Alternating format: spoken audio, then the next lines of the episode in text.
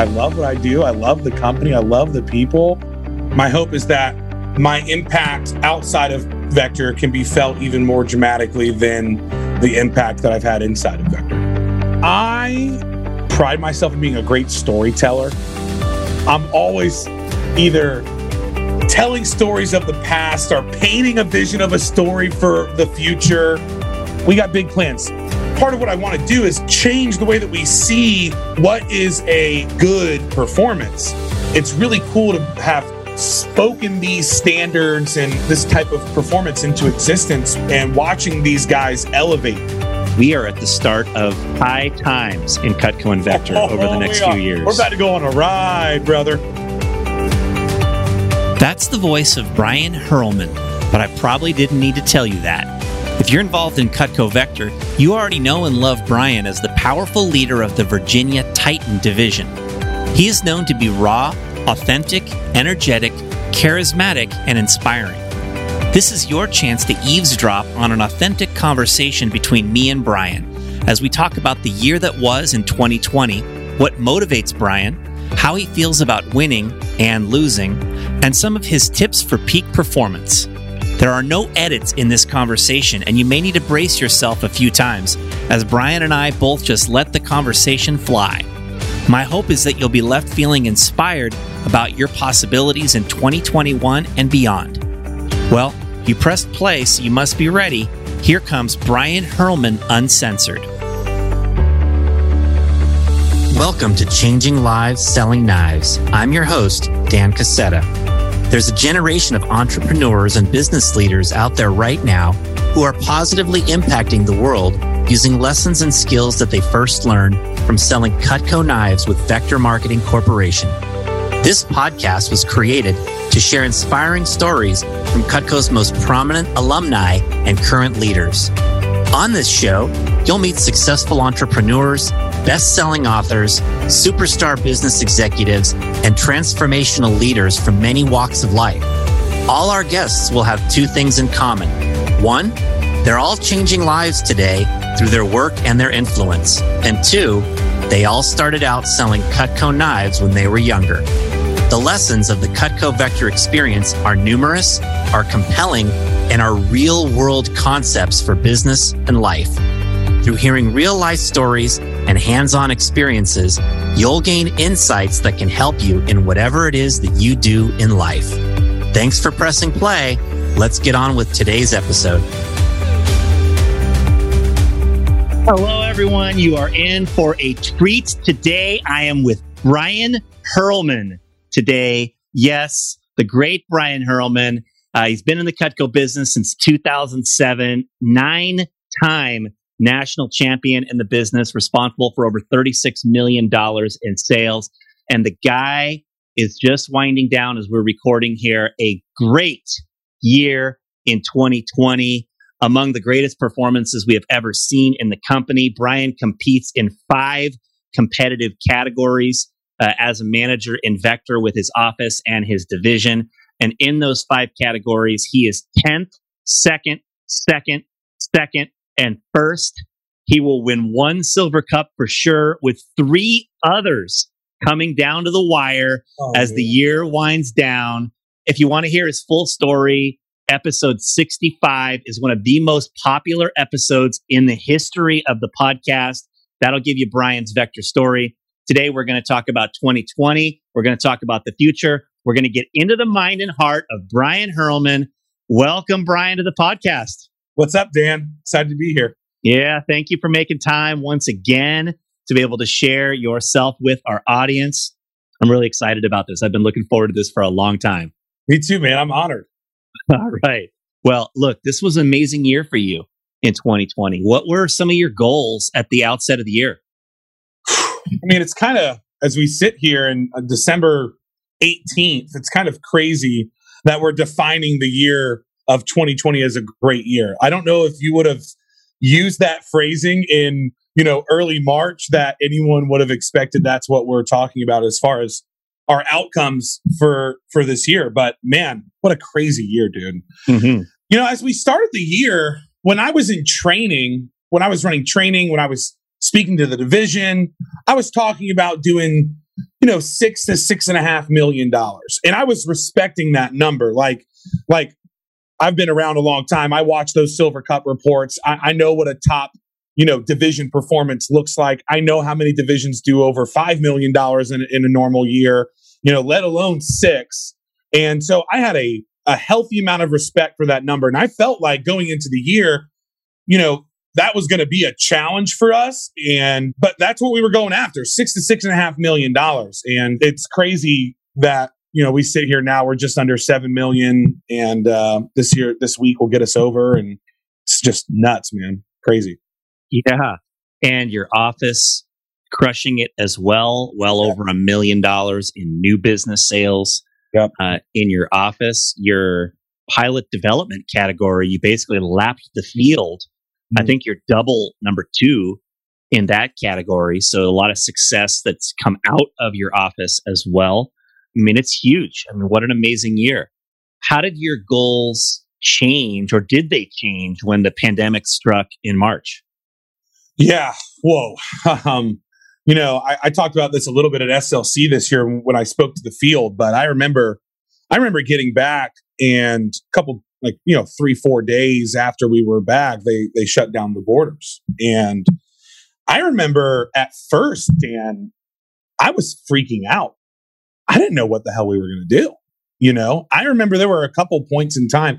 I had a couple, dare I say, frantic conversations with my region manager, and just thinking about how are we gonna respond to this? Like, what are we gonna do? Are we gonna email all these people, you know, a prospectus and a training manual? Like, what the hell are we gonna do? And then maybe a day after I had one of these conversations with Scott Dennis, I saw Drew post the YouTube link in our DVM Facebook group of like, hey, here's what Wes and I made. Here's what we're doing. And I shit you not, Dan, I watched maybe 90 seconds of it. You know, I fast forward into like I fast forward to where we were going, like what he was doing and showing us. I watched that for about 90 seconds. And I knew that this was the direction that we were heading in. Mm. And call it gut, call it instinct, call it decisiveness. I just felt like this was the direction that I was going to take our division in. And I remember telling Scott, this is what I'm going to do for sure. And I think it's probably worth us discussing this at the DVM table.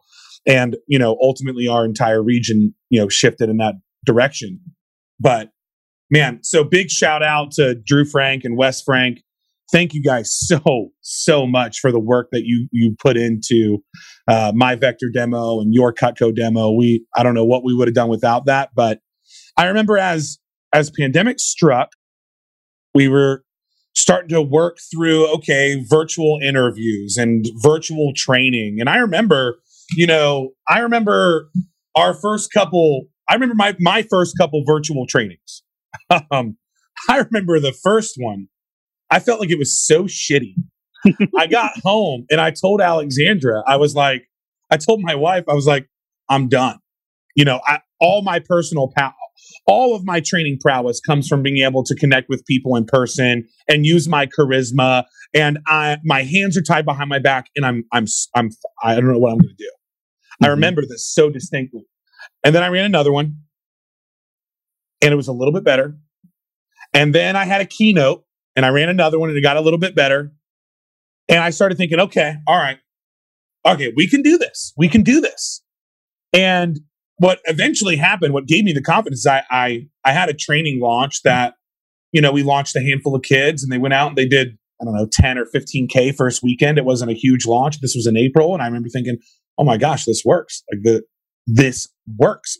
They're actually selling. It clicked. And this was in like early April. And then by mid to late April, we were cranking summer style. I mean, it was insane. Right. And at that point, you know, I definitely knew that we had the potential for something special based on the kind of recruiting response we were getting. We had hired a bunch of SMR. We had hired a bunch of social media recruiting assistants, and we had responses blowing up. And I mean, it was insane from a recruiting standpoint. And I knew that I could get if the recruiting's happening like that, I can get the sales to translate. And so we decided that, you know, as a DVM, I was going to run training for the division, you know, for all the branches and for the new DMs.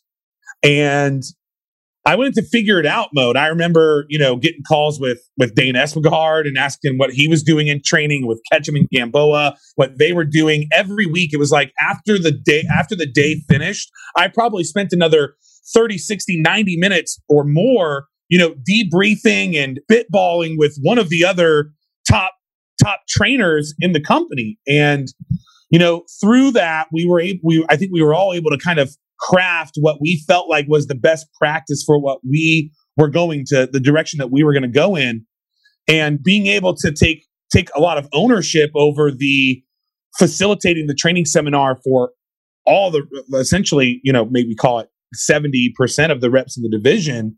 We saw a great productivity increase, right? And I could tell going into the summer that we had the potential to do something big. So I started thinking, okay, what can we do? What can we do for the summer? And I started thinking about, okay, could we crack $4 million for the summer? So as April was emerging, I was thinking, okay, can we figure out a way to do 4 million plus for the summertime? And I wasn't sure what that was going to equate to for the rest of the year, you know, because new business was really up and FSM business was stagnant or down. And so I didn't really know what the net increase was going to look like. I just knew that we were going to swing for the fences and try to take advantage of the upside that I saw. And, yeah, you know, that's what we did. Yeah. Awesome. What, when you first called Scott and talked to Scott about things, what was his mindset? You know, Scott's so the yin to my yang. I have a feeling that, like, he had to have been freaking out as much as I was. He had to have been. Maybe not, but in my head, like, I'm thinking there's no way that he wasn't freaking out as much as I was. But when I called him freaking out, he was the voice of reason, dude. He was like, we've got this. You know, it was so no big deal. It was like, yeah, I mean, we're going to have some challenges, but we're going to figure this thing out. We've got this. And it was confidence inspiring. I remember getting off those calls, and I was still, after some of these calls, still freaking out. But the fact that Scott wasn't gave me enough confidence to say, okay, well, you know, let's see what we can throw to the wall and let's see what sticks. If Scott's feeling confident, then I'm going to take his lead. Yeah. Well, I have so much admiration for the way that Scott and your whole team in the Eastern region handled the early days of this and crushed it this summer. You described thinking about, you know, could you get to 4 million for the summer? You finished up at 4.274 million for the summer. That was number one. Jeff Gamboa's division was number two for the summer. Larry Manley's division was number three for the summer. And Trey Ketchum's division was number four for the summer. I mean, that's just crazy right there. And I know that's due in large part to Scott's leadership and to the influence of people like you who drove it forward. What was the hardest thing about it? Like, as you went through the pivots, what was the hardest thing? Well, you know, initially, you know, just pivoting to the virtual interview. We had pre's and we had posts and we had, you know, a 60-minute group, and just that dynamic changed a lot. Like, our interview dynamic, it wasn't just like, okay, well, we're going to run the interview, but now we're going to do it virtually. It wasn't plug and play like that. It couldn't be. You know, we weren't going to be able to hold people's attention like that. We weren't going to be able to. It was there was no scale of. So, Dan, I guess the short answer was much of what I felt like the challenges were early on, and even the challenges we experienced during the summer, our bottlenecks were around scalability of the retention piece. You know, like, we were able to scale the recruiting systems. We were ready for that. We were ready to scale that, but we weren't as ready to scale the retention and the rep development system. So we left it, you know, as well as we did. Holy shit, we left so much on the table. And that's why I'm so fired up about 2021, because last summer we were just throwing shit to the wall to see what was going to stick. You know, this summer, we know what we at least have some direction. We know what we're doing. This is version This is version 2.0 with some experience behind us. I just remember those challenges being scalability of the recruiting, scalability of the rep management. I remember also being frustrated with my onboard percentage, right? So the people that are listening to the podcast that are familiar with our model, you have a day one of training, a day two of training, there's some attrition through that process, and then you have the onboard. Well, I was experiencing more drop-off than I had ever experienced in person in the virtual environment. And I just attested that, Dan, to the fact that with less barriers of entry of driving to an office for an interview and driving to the office for a training, I felt like we were probably scooping up some applicants, and we were having some people show up to the training seminar that may not have showed up at in a different environment, but because it was like, well, shit, I'm just sitting in my room, I'll give this a shot. So I was kind of frustrated with my onboard percentage, and that's one of the things I've been really focused on honing in on over the last 4 to 5 months post summer, getting that back to the type of percentage that we would see when we were in person. But much of the bottleneck, much of the challenges were in the scalability of retaining 100, 150, 200 people, and we only had 6-7 people on the management team. Mm-hmm. And so we were ready to scale the recruiting. We weren't ready to scale the retention piece. Yeah. What's one solution you feel you found as you went along that's going to help you with that in 2021? Well, I think it's just empowered delegation, right? I think many times we have an idea as leaders and managers of what kind of skill level someone needs to be at, or XYZ things that need to have happened before this person gets a shot. But the reality is, if we're in a scenario where this person isn't well-trained, but they're needed, well, we would utilize them, right? And I decided to stop going from a place of, am I only going to empower my leaders and delegate to people when I feel like they've reached this benchmark and here it is, instead of just being like, well, we need the help. This is a great person. They're not nearly as trained or skilled as I would like them to be. And not a but, and I trust them, and I'm sure they can do better than us one person trying to manage 50 people. So for me, it's just it's empowered delegation, and for us in our organization, we're gonna get people into a pod leader, a assistant manager, intern, into just call it a shepherding role early, where they're helping us with a day one PC. They're helping us with a day two PC. They're helping us with a day 4 or a day 11 PC. And we just have some human connection touch points where it doesn't have to feel like, okay, cool, I'm done. Now the next one. Okay, you're off. Now the next one. Okay, I'm done with you. Now the next one. Where you can actually spend some time with people. It's funny. I think sometimes I was sharing this with my management team when we had a TLA this week. I said, let's say you're a branch manager and you have a kid who's at, 5K, 6K, and they've only been on the job for a week or two, and you're onboarding a training of 20, right? That's a good onboard for a branch.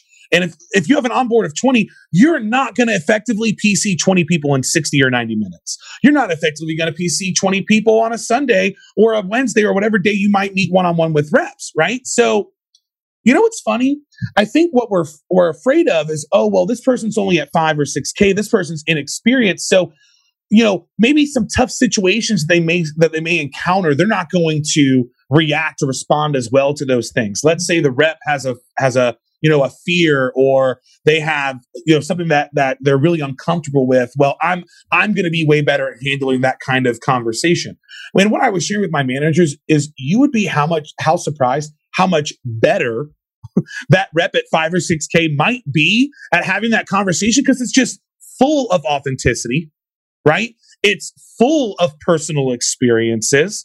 Mm-hmm. This person was literally in their shoes 1-2 weeks ago. And just the fact that they have that kind of proximity in their start time can allow that person to maybe handle some of these concerns or fears better than you might be able to as a manager. So empowered delegation. And you know, for us, we want to make sure that we're not creating people who feel this need to hold autonomy so tight to things that they have no ability to trust and to empower other people.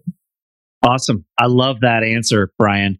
It's such a great idea about how to be able to develop a big team and create opportunities for other people. So, and when it's done right, you know, delegation, there's an art to it. When it's done right, it can really be an amazing tool for development.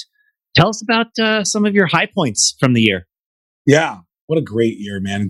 It's so ironic that we're talking about 2020. I almost feel bad, dude. You know, like you talk to people outside of our company and they're asking you like, hey, how are things going? I feel like I have to like, you know, I need to like mute myself. And I'm like, oh, you know, they're going pretty good, I guess. And they're like, oh, really? Like, oh, like what's it? Like, especially people that used to work with us or people just in completely different industries. I'm like, oh, you know, we're up like 60% in sales revenue organizationally. They're like, what? So it's fun to be able to share my enthusiasm for the year. Now, let me also maybe start by prefacing this. I would feel remiss if I didn't. This was a fucking hard year for people. Mm-hmm. This was a fucking hard year for me. You know, like early quarantine and like I'm super extroverted and not being able to go to concerts or, you know, restaurants and see people and get my people together and be in group. Man, that was so hard. And that beginning of quarantine was really challenging. I think it was really hard for a lot of people. I think it continues to be challenging for a lot of people. And I want to recognize that first. And had I not been intentional about deciding that I was going to make this, you know, a great story, I don't know if we would have. But there was a point in time where, you know, Alexandra and I, you know, you get past the Netflix stage of thinking this thing is going to last 2 or 3 weeks. We'll chill out like it's a snow day, you know, and do nothing. And then you realize, holy shit, this looks like it's going to be a little bit longer than 2 weeks. You know, it was a tough year for a lot of people. It was a tough year for us, but it was a great year. High points, I would say, the first was watching my brother get married last weekend. So my brother Chris married his fiancee Shannon, and that was it was beautiful and really fun. And you know, I'm a proud big brother, and it's cool that that. For a long time, I think it's tough, right? Being a younger brother of a sibling in general of a top performer in anything, right? You know, it's cool that my brother and I are at this stage in our relationship where we're equals, and it's not this. We don't have this dichotomy of an older brother, younger brother relationship. We're just brothers, and we're each other's biggest fans. And it was fun being his best man. I would say that was definitely a high point. I would say another high point was a couple days before the arrival of my second niece. My sister gave birth literally 48 hours before Chris's wedding. So you know, twin things. So just a crazy coincidence that my sister was due like 2 days before my brother's wedding. So. And then we also in June got a chance to celebrate my niece's first birthday, and my brother came up, and Alexandra and I came down. My mom came up, and that was really special. My wife and I celebrating our second anniversary, buying our first home. Mm-hmm. That was fucking stressful, but also really, really fun. And decorating the house and buying furniture and finally feeling like we're settled in. That was a high point. You know, and then watching our division, especially my pillar district managers, just not just survive through this thing or just, you know, grow a little bit, but just really thrive. Joseph and Andy both over $1 million. Zach experiencing big growth again this year. Kai Daniels, an enormous turnaround from 2019 to 2020. Watching Brendan Slocum double in new business from his branch summer to his new DM summer, $150,000 branch average. I take a lot of pride in that, man. You know, like I think that's really where the barometer of, you know, your performance as a division manager is most felt, is what happens with the performance of this branch class. That was your training. That was 8 months of my time as a division manager. I mean, instead of being a 2-day training seminar, that's an 8-month training seminar. And the way that they perform is a testament, I think, to the way that we prepare and shepherd our people. And just watching that branch team do the damage that they did was really fun. And it's crazy. I actually, Dan, these are big words, but I mean, our branch team this summer is even better than it was last summer. They're going to, I think we have, I mean, we could make a run at something like 175 or a 200K branch average in our division this year. I really believe that. Yeah. And I think this is part of what I want to do is kind of start us to change the way that we see, you know, what is a good performance. And right.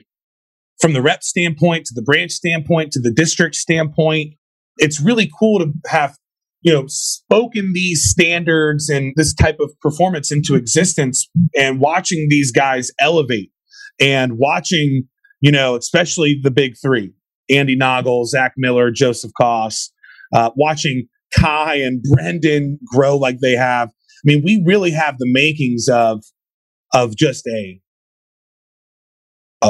wrecking team with this DM class and our current DM lineup. So yeah, 2020 was fun because it was a chance for us to let what we've been building over the last 2 years finally get a chance to shine. So a lot of hype. Yeah. Yeah. Well, a team is a reflection of the leader.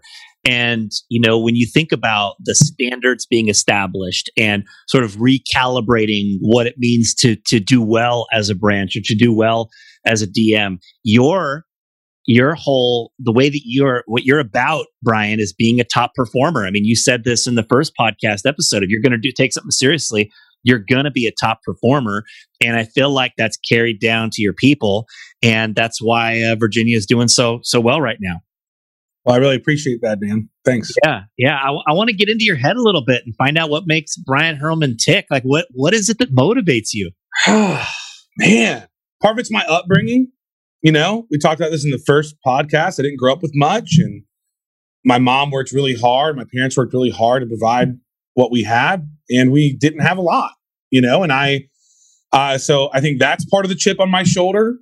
My dad was unemployed for a long time, and I watched my mom support a family of 5 on a teacher's salary while like also being involved in all of our shit. Like she was the Boy Scout mom and took us to soccer practice and involved in PTA and did it all. And I think that's probably part of the chip on my shoulder. You know, I think now it's moved past like competition, prove myself to, you know, be remembered. And how am I going to be remembered? I had a coach of mine recently give me a pretty sombering journal exercise, and he asked me to journal my own eulogy. Mm. And I'm not sure if you've ever done something like that before yourself, Dan, but it is it's a sobering fucking thing. Mm-hmm. And I have done a lot of really great things in my vocation and in my career. And if that was the only thing that people talked about at my eulogy, that would be a massive failure of my, you know, fulfillment of my potential and the way that I want to be remembered. Yes, I want to be remembered as a, you know, a dynamic entrepreneur, a trainer and a leader of people, a molder of minds. And I want to be known for the values and the things that matter a lot more than my accomplishments. I want to, you know, I'm excited about being a dad one day. And I'm excited about building a family. And I'm excited about, you know, the kind of impact that I'm going to make in the community that I'm a part of. And I just, you know, for me, I want to make sure that I'm reaching the full potential of what I was given, you know? Right. And, right. And I like to have a lot of fun and compete. And so that part's fun. And that part, you know, is a good day-to-day driver, but yeah, long-term, the legacy is much more important. Yeah, I've had a chance to give a eulogy, and in most notable one for me was from my own dad. And, you know, my dad moved to the United States from Europe with nothing. Literally had 3 suitcases, you know, wife and little daughter in tow when they came to the United States. And he built a successful business, built a successful life. We were able to live in a really nice area by the time I was 9 years old. I got to go to private schools my whole life. My dad's company, you know, one of our cousins became a partner. He built a great life with a great family, lived in a great area. His kids got to go to private schools their whole lives. And another partner jumped in on that and had a great family and great life. And there were so many of us who were in that church that day that really, really had what we had because my dad and what he did, his work ethic and, you know, the efforts that he made. And I remember referencing a line that I heard in the movie Saving Private Ryan, where, you know, the character that Tom Hanks plays is dying on a bridge. They've gone into enemy lines and they've gotten Private Ryan out to save him. And, you know, he looks at Private Ryan and he says, "Earn it." You know, like, look, I'm about to give up my life for you. You know, go fucking do something with this, right? Live a great life, make an impact. And, you know, I just remember that moment in that movie and relating that in my dad's eulogy to the group in the church that, hey, you know, the people that have gone before us have done so much for us. And, you know, I respect that you have this desire to like be more than just your achievements in Vector, but to impact your community and to have these values that carry on to other people and raise however many, you know, awesome kids. That's pretty powerful. Yeah. My hope is that my impact outside of Vector can be felt even more dramatically than the impact that I've had inside of Vector. Wow. That's a great summary of that question of what motivates you. I want to ask you about, you've won 9 silver cups in Vector before 2020. How does it feel to you when you win at something? Oh, it's fucking awesome, dude. I'm super competitive. So I love winning. Love it. I'll tell you though, I dislike losing a whole hell of a lot more than I enjoy winning. Mm. So for me, it's not even as much about winning, because that feels great. As much as it is, I don't want to lose. For me, it's way more about not losing than it is about winning. And, you know, dude, part of that, you have early childhood experiences, right? I remember being I was on a basketball team that we lost like every game, but won the whole season. And that seriously was a defining moment. Cause I tried to, everyone sucked so bad on the team that I tried to quit. And my dad wouldn't let me. He's like, you can't just quit because other people aren't very good and your team sucks. And I remember also thinking, this is terrible, this feeling of losing. And so for me, it's a lot more about not losing than it is winning. And also at the stage I'm at now with, you know, I'm really, these division silver cups, man, are the ones that for me are the coolest and the ones that I want to win so badly, because it's a testament to the fact that, you know, it's not just your pilot. You know, there are a lot of people that are impacted by, you know, an organization. There are a lot of people that play roles. And, you know, for me, I want that accomplishment because I want them to feel that feeling. And I want, because I also think that's just, it's a great representation of, you know, the way that this team has stepped up and the way that this team has performed. And so for me, it would be really cool to just watch these guys celebrate, and I know what it means to them. So we're going after it. That's for sure. Yeah. You know, I feel the need to redirect one concept that you just said, because, you know, to define anything about what you and or your team has done in 2020 as losing is, it's not fair. It's not fair. You guys have fucking crushed it all year long. Yes. Right? Well, I agree. You know, I've told the team that we don't need this to define us. This doesn't define our year, but it'd be nice for us to have when we've been fighting for it this hard. Yeah, I mean, I referenced earlier your 10th in one competitive category for the year that you compete in, which is the office total business category. You're second in the office new business category. I suppose I'm going to call it an outside chance to win.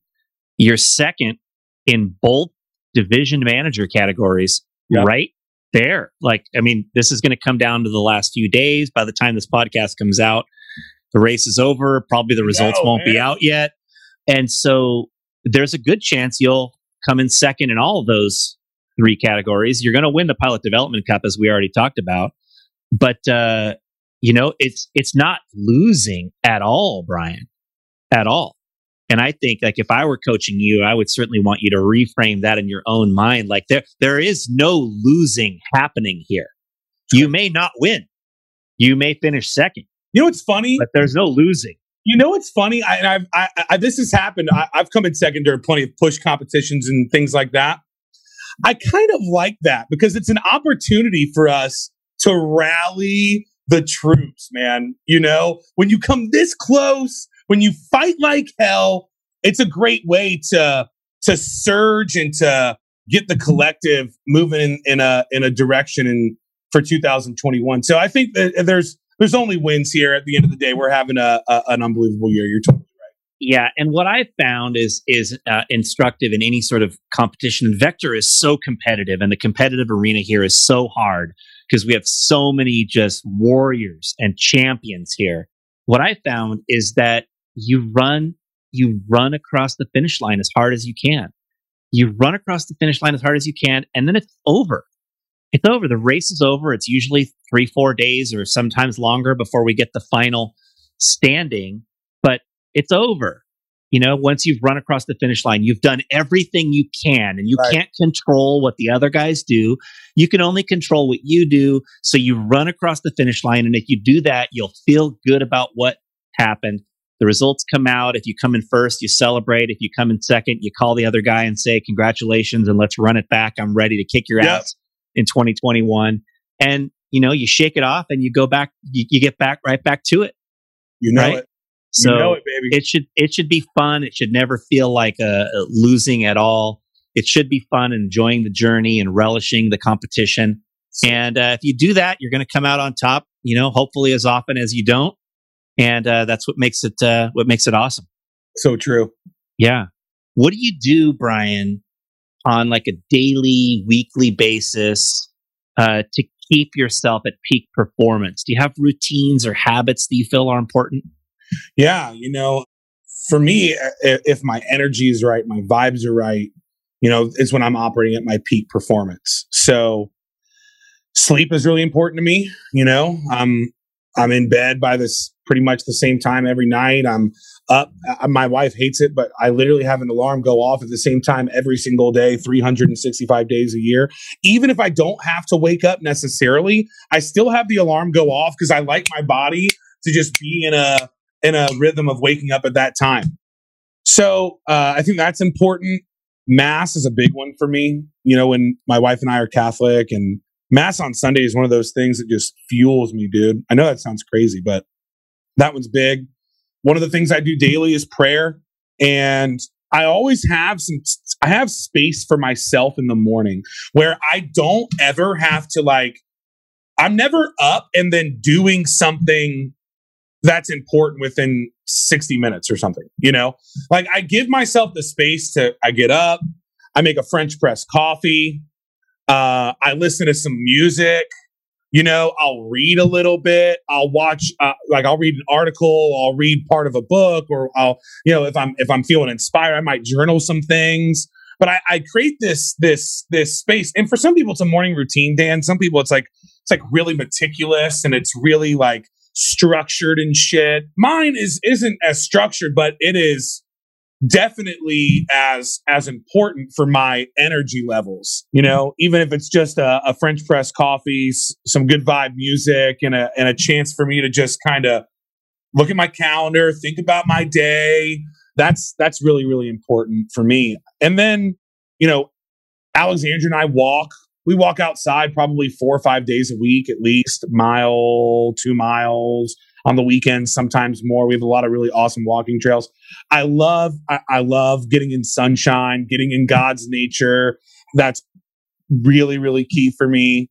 I realized partway through quarantine, I just kept myself cooped up so fucking long, you know, and just getting outside and seeing some sunshine and taking a walk, like that became a game changer for us when we started doing it in, you know, late May, early June. We just we got cabin fever. We're like, we gotta get outside of this damn house. So that's been big. So some exercise, some movement, some space in the morning, prayer, mass on Sundays. Those are all things that keep me operating at my best.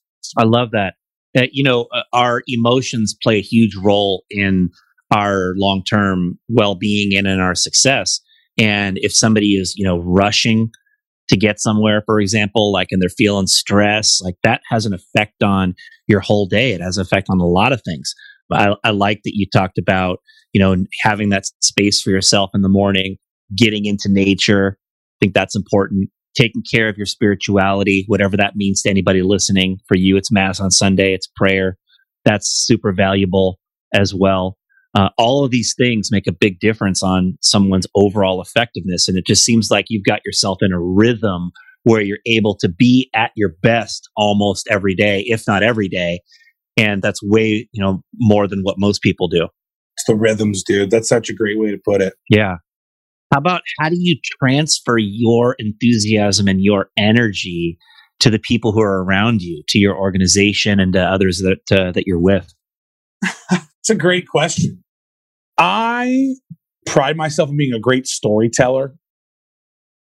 So I'm always either telling stories of the past or painting a vision of a story for the future.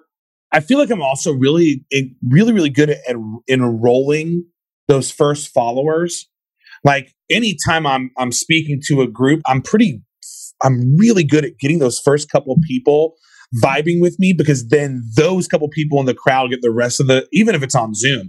If I have a couple people who are head nodding me and who are with me, that fuels me even more. And then because of their enthusiasm, it starts to spread to the rest of the, it's crazy. You can even see it happen on a Zoom call. It's nuts. Mm-hmm. Here's the thing, man. It's so authentic. It's so genuine. And, you know, as funny as it is, you might think like these things that like when I might be speaking to a group or even one-on-one that it's all off the top of my head. And I guess it is to a point, but I have said it and done it so many times that it's not really off the top of my head. It's fucking prepared, dude. Like my brain is like running through in the back, like what's about to come out on the front, because I've done it so many times. And so like for those managers that are new, like you have to prepare. Because then what eventually happens, because listen, dude, until 2015, every single team meeting I ran, I had notes, I had a shitload of stuff ready, and I had prepared a lot of content. And then after doing it 2009, 10, 11, 12, 13, 14, 15, 7 years as a district manager, you know, it looks like it's off the top of my head. It's not off the top of my head. I'm not freestyling this shit. I've just done it so many times that I can make it look like that. Mm-hmm. You know? It's internalized for you. It's not off the top of your head. It's inside you. It's like in your heart and your mind. It's in there, and it's a part of who you are. And so it just comes out, right? I love the analogy that, you know, when you squeeze an orange, you get orange juice, meaning put something under pressure, with inside comes out, right? And on a regular basis, we as leaders are under different forms of pressure. To say the right thing, to do the right thing, to come up with the right words, you know, the right body language and demeanor and emotion and control ourselves, and all these things that we're under pressure to do.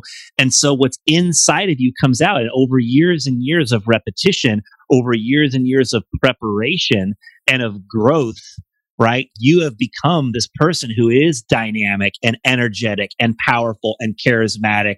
And so in the moment, it comes out, and it comes out in a way that, as you said, is authentic and genuine because it is who you are. Yep. I just love observing that about people like you, Brian. It's amazing. Thanks, man. I appreciate that. Yeah. What's next for you in 2021 and beyond? Whew. Well, I've signed every email since 2018 with first to 10. So literally, since I became a DVM, every damn email that I have sent from my inbox has said first to 10. So, we want to make a run at $10 million in our division this year. And, Dan, I don't know if we're going to get there. I have us projected at somewhere between 8.5 and 9.5. I don't know if we'll crack that 8-figure mark this year, but I want to hit that benchmark, and then I want to blow it. I just want to start melting fucking faces, dude. So that's to me, what I tell reps is when you hit dirty 30, life begins at dirty 30. Dirty 30 isn't the starting, it isn't the finish line. It's the starting point, right? Well, 10 million isn't the finish line. It's the starting point. That's when I really want to start to do some things that start to melt faces. I would like to build a, whether it's within my current division lines or with more opportunity, I want to build a $15 to a $20 million division. I want to have a division that's cranking like a region. Who knows? And then beyond there, I could totally see myself as an RM one day, or, working with Cutco in an executive level type role in, later in my life. I've always said I'm going to be a lifer here. I don't know what it is, but I love what I do. I love the company. I love the people. So we got big plans. I would say that the big thing for me is just, I want to make sure that these branches go out and crank. I want to make sure that our district managers are operating at a really high level, and whatever the total number ends up being at the end of the year, it is what it is. As long as my branches and my districts and the reps within those organizations are having a really robust experience and they're fulfilled and having fun doing it, then I think that number at the end of the year is going to end up being really big anyway. Yeah, that's so cool to hear. Well, I'll tell you, with the recruiting systems that we have, and especially that the Eastern region is on the forefront of driving, there's going to be a potential for continued growth there by scaling the retention systems the way you talked about earlier. Who knows how high our productivity per person could become. And so the possibility of having the 10, the 15, the $20 million division organization, I can see it, and I know you can as well. Yeah. And it starts with investing in our current people and helping every single one of them succeed. I've often described that one of my proudest moments in my Vector career was a night where I drove from my home in the Bay Area near San Jose up to Sacramento for a conference we were going to have the next morning. It was SC1. It's a 2-hour drive. Okay. And it was SC1, and I had 13 offices in my division. I called all 12 of the others, all right, not including my pilot. I called all 12 managers, had just had the best week of their career in the same week. So badass. Same week. Yes. Oh. And it was amazing what we did. We did well over $1.2 million for push 2 weeks in a 13 office division. And it was the start of amazing times, Brian. And I think about what you have and the chance to have all of your managers experience something like that in 2021. Like, and not just you, but every division manager listening to this can experience something like that as we look into 2021. I mean, we are at the start of high times in Cutco and Vector over the next few years. We're about to go on a ride, brother. We are. And you're going to be at the front end of it. And it's awesome, to see what you're doing, man. You got anything else you want to share with the audience? What you appreciate appreciates. You know, it's impossible for anxiety and gratitude. It's impossible for stress and appreciation to coexist. So when you're feeling stressed or anxious, focus on the things that you're appreciative of and grateful for, and have fun. Enjoy what you're doing. Life is too short not to. So exactly. Yeah. A great last word, Brian. Thanks so much for rejoining us for the podcast. The Vector world loves you, and it's awesome to hear from you. And I really appreciate you as well. Appreciate you, Dan. It was a blast. All right.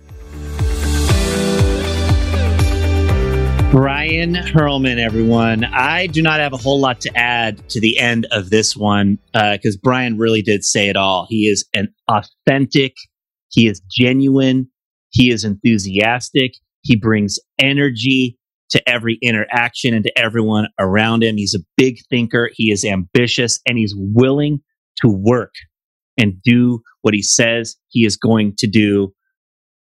What an amazing example for anyone who works with him and for anyone in the Cutco Vector Marketing organization.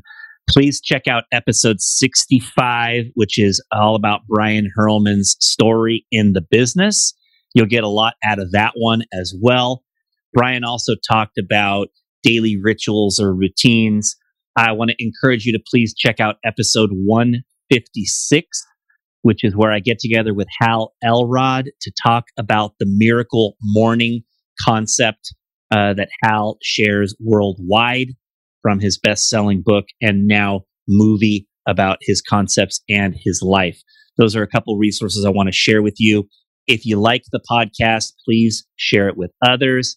Please, if you haven't done this, take 5 seconds, hit the 5 rating on your podcast player, write a short review, even if it's a few words, a few sentences, if you're so motivated on Apple Podcasts. That does help spread the word about this podcast throughout all of our communities and just helps to show what Vector and Cutco are doing in the world for so many people. So thank you very much for listening to Brian Hurlman. Happy New Year, everyone. Let's make 2021 the best year of our lives. A great tool that a lot of Vector managers have used to learn about themselves and their people is the Core Values Index, or CVI. This is the most reliable personality assessment ever created. I've arranged for our listeners to get a free CVI assessment by visiting erep.com/e/DC. That's erep.com/e/DC. It takes less than 10 minutes to complete, and you'll get your results immediately. You'll also have an option to upgrade your report to a detailed assessment that's worth every penny to check out. Go to erep.com/e/DC and take the CVI test today. Thanks for listening. If you enjoyed today's episode of Changing Lives, Selling Knives, please consider rating or reviewing us on your podcast player and hit the subscribe button so future episodes are automatically downloaded directly to your device. For access to guest bios, show notes, and other resources, visit changinglivespodcast.com. You can sign up there to receive valuable resources for free from people featured on the podcast. This is Dan Cassetta signing off. We'll be back in a few days for our next story about changing lives.